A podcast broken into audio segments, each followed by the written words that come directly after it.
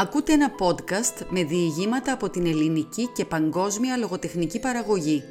Στο μικρόφωνο η Χριστίνα Μπράβου. Μπορείτε να κάνετε εγγραφή και στο κανάλι μου στο YouTube να ακούσετε εκτός από τα διηγήματα αυτά και άλλα που δεν έχουν ακόμα συμπεριληφθεί στο podcast αυτό.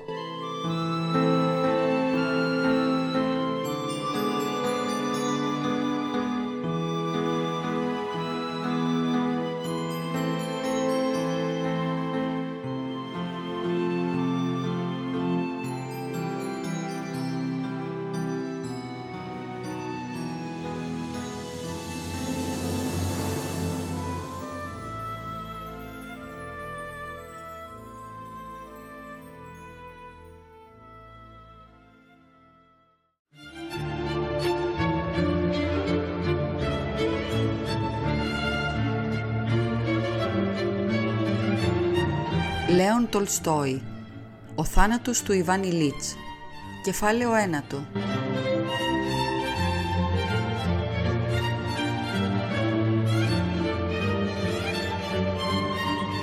Η γυναίκα του γύρισε αργά τη νύχτα. Μπήκε μέσα πατώντας τις μύτες των ποδιών, αλλά αυτός την άκουσε. Άνοιξε τα μάτια και βιαστικά τα ξανάκλεισε. Ήθελε να διώξει τον Κεράσιμ και να καθίσει μαζί του ίδια – αλλά αυτός άνοιξε τα μάτια και είπε «Όχι, πήγαινε. Υποφέρεις πολύ» «Και τι με αυτό» «Να πάρεις όπιο». Συμφώνησε και πήρε. Εκείνη έφυγε. Ως τις τρεις το πρωί είχε πέσει σε βασανιστικό λίθαργο. Του φαινόταν ότι μαζί με τον πόνο το χώνουν κάπου σε ένα στενό μαύρο τσουβάλι, πολύ βαθύ. Τον χώνουν όλο και πιο μέσα, μα δεν μπορούν να τον χώσουν. Αλλά ετούτη η φοβερή για αυτόν δουλειά γινόταν με μαρτύρια. Αυτός όμως και φοβάται, μα και θέλει να πέσει μέσα και αντιστέκεται, μα και βοηθάει. Μανά που ξαφνικά γκρεμίστηκε και έπεσε και ξύπνησε. Ο Γκεράσιμ κάθεται όλος στην ίδια θέση στο κρεβάτι, χαμηλά στα πόδια του αφέντη. Λαγοκοιμάται ήσυχος και υπομονετικός – ενώ αυτός είναι εξαπλωμένος με τα αδύνατα καλτσωμένα πόδια του ακουμπισμένα πάνω στους ώμους του υπηρέτη. Το ίδιο πάντα σπαρματσέτο με το αμπαζούρ και ο ίδιος ασταμάτητος πόνος. «Γεράσιμ φύγε», ψιθύρισε. «Δεν με πειράζει, θα καθίσω». «Όχι, να φύγεις». Κατέβασε τα πόδια, γύρισε στο πλευρό πάνω στα χέρια και ένιωσε μια λύπη για τον εαυτό του. Περίμενε μόνο να βγει ο Γκεράσιμ έξω, στο διπλανό δωμάτιο και δεν θέλησε να κρατηθεί περισσότερο. Αφέθηκε στο κλάμα σαν μωρό παιδί.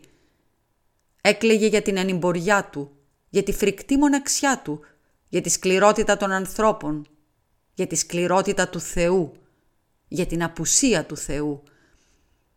Γιατί τα έκανες όλα αυτά, γιατί με οδήγησες εδώ πέρα, γιατί, γιατί τόσο σκληρά με βασανίζεις, δεν περίμενε βέβαια απάντηση και έκλαιγε, γιατί δεν υπήρχε και ούτε μπορούσε να υπάρχει απάντηση. Ο πόνος δυνάμωσε πάλι και αυτός δεν σάλεψε, δεν φώναξε κανέναν. Έλεγε «Χτύπαμε ακόμα, κι άλλο, κι άλλο. Γιατί όμως, τι σου έκανα, γιατί» Ύστερα σώπασε. Έπαψε όχι μόνο να κλαίει, έπαψε ακόμα και αναπνοή να παίρνει και έγινε ολόκληρος προσοχή. Σαν να φουγκραζόταν όχι τη φωνή που του μιλούσε με φθόγκους, αλλά τη φωνή της ψυχής, την πορεία των σκέψεων που ξύπνησαν μέσα του. «Τι θέλεις» ήταν η πρώτη κατανοητή φράση που άκουσε και που μπορούσε να εκφραστεί με λόγια. «Τι θέλεις» επανέλαβε ο ίδιος τον εαυτό του. «Τι» «Να μην υποφέρω, να ζήσω», απάντησε. Και πάλι δόθηκε ολόκληρο σε μια τόσο έντονη προσήλωση που δεν τον αποσπούσε πια ούτε κι αυτός ακόμα ο πόνος. «Να ζήσεις. Πώς να ζήσεις» ρώτησε η φωνή της ψυχής. «Ναι, να ζήσω, όπως ζούσα και πριν, καλά, ευχάριστα». «Και πώς ζούσες πριν, καλά και ευχάριστα» ρώτησε η φωνή. και άρχισε να φέρνει στη μνήμη του τις καλύτερες στιγμές της ευχάριστης ζωής. Αλλά περίεργο πράγμα. Όλες εκείνες οι καλύτερες στιγμές της ευχάριστης ζωής του φαίνονταν τώρα εντελώς αλλιώτικες από ό,τι του φαίνονταν τότε. Όλες εκτός από τις πρώτες αναμνήσεις της παιδικής ηλικίας. Εκεί, στα παιδικά χρόνια, υπήρχε κάτι το αληθινά ευχάριστο, για το οποίο θα μπορούσε να ζήσει. Αν γινόταν να ξανάρθει. Όμως εκείνος ο άνθρωπος που δοκίμαζε τούτο το ευχάριστο δεν υπήρχε πια. Έμοιαζε μόνο με θύμηση για κάποιον άλλον. Μόλις όμως άρχιζε αυτό από το οποίο απόρρεε ο σημερινός εαυτός του, ο Ιβάνι όλα εκείνα που του φαίνονταν τότε χαρές, τώρα έσβηναν μπρος στα μάτια του και μετατρέπονταν σε κάτι το ασήμαντο και συχνά το εσχρό. Και όσο πιο πολύ απομακρυνόταν από τα παιδικά του χρόνια, όσο πιο πολύ πλησίαζε προς το σήμερα, τόσο πιο ασήμαντες και αμφίβολες ήταν οι χαρές του. Και τούτο άρχιζε από τη μέση νομική σχολή. Εκεί υπήρχε ακόμα κάτι το αληθινά καλό. Υπήρχε η διασκέδαση, υπήρχε η φιλία, εκεί υπήρχαν οι ελπίδες. Στις ανώτερες όμως τάξεις, αργά και πού έβρισκες καλές στιγμές; Ύστερα στην περίοδο της πρώτης υπηρεσίας, στο κυβερνείο της περιοχής, έκαναν πάλι την εμφάνισή τους οι καλές στιγμές. Ήταν οι αναμνήσεις της αγάπης προς τη γυναίκα. Έπειτα όλα ετούτα ανακατώθηκαν και οι καλές στιγμές έγιναν ακόμα πιο λίγες. Παραπέρα, το ευχάριστο έγινε ακόμα λιγότερο και όσο πιο παραΐστερα, τόσο και λιγότερο. Η παντριά, τόσο αναπάντεχα και η απογοήτευση και η δυσοδεία από το στόμα της γυναίκας του και η φιλιδονία και η υποκρισία και αυτή η νεκρή υπηρεσία και αυτές οι φροντίδες για τα λεφτά. Κι έτσι πέρασε ένας χρόνος, δύο, δέκα, είκοσι και όλο το ίδιο πράγμα. Και όσο πιο πέρα, τόσο πιο πολύ το πεθαμένο. Κι έτσι με κανονικούς ρυθμούς βάδιζα τον κατήφορο, νομίζοντας ότι ανεβαίνω ψηλά. Να, έτσι και ζούσα. Στα μάτια της κοινή γνώμης ανέβαινα προς τα πάνω, ενώ ακριβώς στον ίδιο βαθμό, κάτω από τα πόδια μου, έφευγε η ζωή. Και να, που τέλειωσαν τα ψέματα. Πέθαινα τώρα. Μα τι είναι τούτο; Γιατί; Δεν μπορεί. Δεν μπορεί να είναι τόσο παράλογη και απέσια η ζωή. Κι αν έτσι ακριβώς ήταν απέσια και παράλογη, τότε γιατί να πεθάνω; Κι όλο να πεθαίνω υποφέροντας. Κάτι τι δεν πάει καλά. Μήπως ζούσα όχι όπως πρέπει, του ήρθε ξαφνικά στο κεφάλι. Μα πώς μπορεί να μην είναι έτσι, αφού έκανα ό,τι έπρεπε να κάνω, έλεγε στον εαυτό του και την ίδια στιγμή έδιωχνε από μέσα του τη μοναδική λύση του ενίγματος της ζωής και του θανάτου, σαν κάτι το εντελώς αδύνατο. Και τώρα λοιπόν τι θέλεις, να ζήσεις, πώς να ζήσεις, να ζήσεις όπως ζεις στο δικαστήριο όταν ο δικαστικός κλητήρας αναγγέλει «Η δίκη συνεχίζεται». «Η δίκη συνεχίζεται, συνεχίζεται η δίκη», επανέλαβε μέσα του. «Να και το δικαστήριο». «Εγώ όμως δεν φταίω», φώναξε νευριασμένος. «Για ποιο λόγο» και έπαψε να κλαίει. Και αφού έγειρε με το πρόσωπο στον τοίχο, άρχισε να σκέφτεται όλο για το ίδιο πράγμα. Γιατί, προς τι όλη ετούτη φρίκη. Όσο όμως και να σκεφτόταν, απάντηση δεν έβρισκε και όταν του ερχόταν και του ερχόταν συχνά η σκέψη ότι όλα ετούτα συμβαίνουν μόνο και μόνο από το γεγονός ότι έζησε όχι όπως έπρεπε, την ίδια στιγμή θυμόταν το σωστό όλης της ζωής του και απόδιωχνε τούτη την αλόκοτη σκέψη.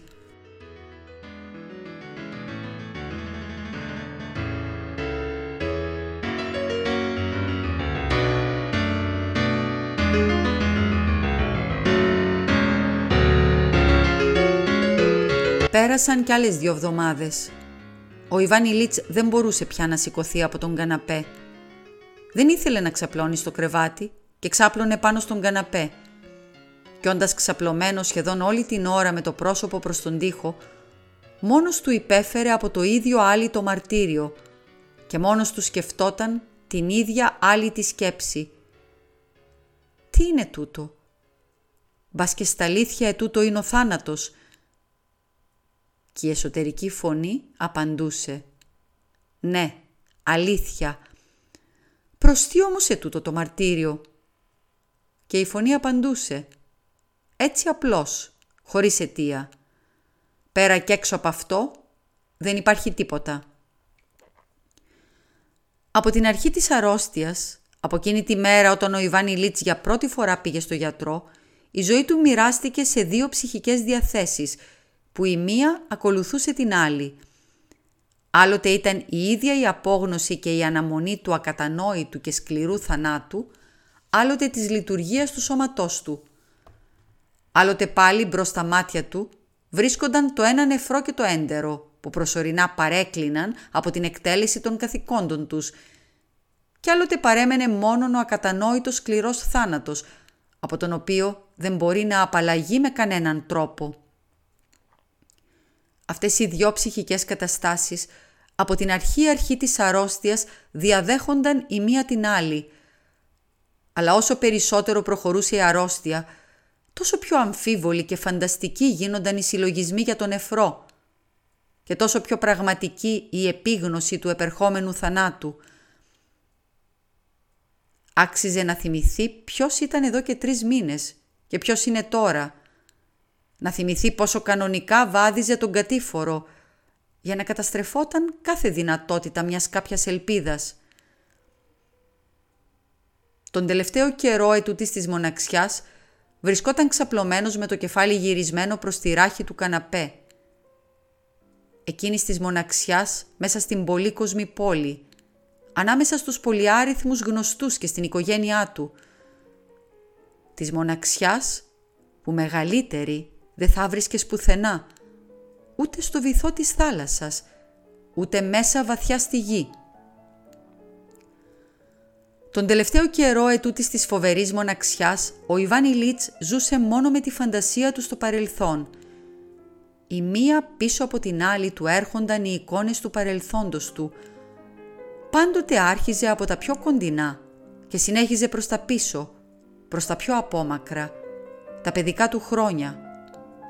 Και εδώ σταματούσε όταν ο Ιβάνι Λίτς θυμόταν τα αποξηραμένα μαύρα δαμάσκηνα που τα έβραζαν τώρα και του τα έδιναν να τα φάει, θυμόταν τα άβραστα και αποξηραμένα γαλλικά δαμάσκηνα με τις ζάρες, εκείνα της παιδικής ηλικίας, την ιδιαίτερη γεύση τους και την αυθονία του σάλιου όταν η υπόθεση έφτανε στο κουκούτσι.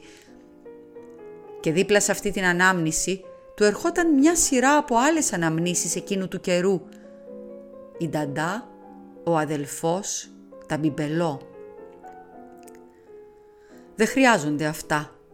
Μου προκαλούν πολύ πόνο», έλεγε ο Ιβανιλίτς μέσα του και ξανά επέστρεφε στο σήμερα. Το κουμπί στη ράχη του καναπέ και οι ζάρες του μαροκινού δέρματος. Το μαροκινό δέρμα είναι ακριβό και όχι τόσο γερό. Ο καυγάς εξαιτίας του έγινε Άλλο πράμα όμως το μαροκινό δέρμα.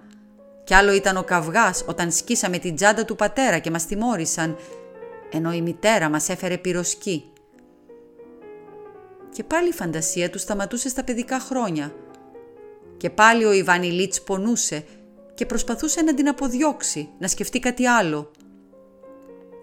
Και την ίδια στιγμή μαζί με αυτή την πορεία των αναμνήσεων, στην ψυχή του πραγματοποιούνταν μια άλλη πορεία αναμνήσεων – για το πώς δυνάμωνε και μεγάλωνε η αρρώστιά του. Το ίδιο, όσο πιο πίσω, τόσο και πιο πολύ ζωή υπήρχε. Περισσότερη ήταν και η καλοσύνη της ζωής, μα περισσότερη ήταν και η ίδια η ζωή. Και το ένα και το άλλο γίνονταν ένα. Όπως τα βάσανα πήγαιναν όλο και χειρότερα, έτσι και όλη η ζωή πήγαινε όλο και χειρότερα, σκεφτόταν. Μόνο μια φωτεινή κουκίδα υπήρχε εκεί, πίσω, στην αρχή της ζωής Κι ύστερα όλο και πιο μαύρα, όλο και πιο γρήγορα. Η ζωή. Μια σειρά από μαρτύρια που ολοένα αυξάνονται, κατρακυλάει όλο γρηγορότερα και γρηγορότερα προς το τέλος, προς το πιο σοβαρό μαρτύριο. Κατρακυλώ. Την αζόταν, σάλευε, ήθελε να αντισταθεί, αλλά ήξερε ότι είναι αδύνατο να αντισταθεί.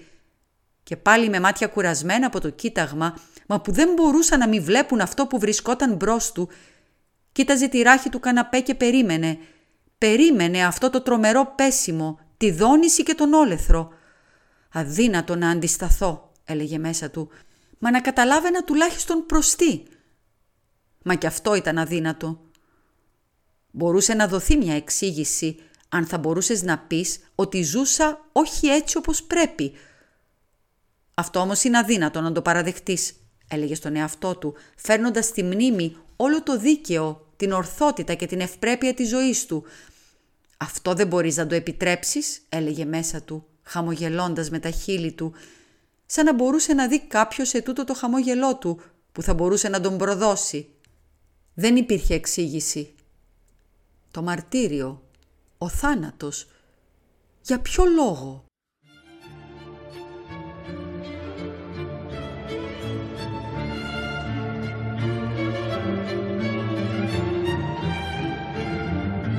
Η Χριστίνα Μπράβου διάβασε το ένατο κεφάλαιο του διηγήματος του Λέοντος Τολστόη «Ο θάνατος του Ιβάνι Λίτς» σε μετάφραση Γιάννη Μότσου.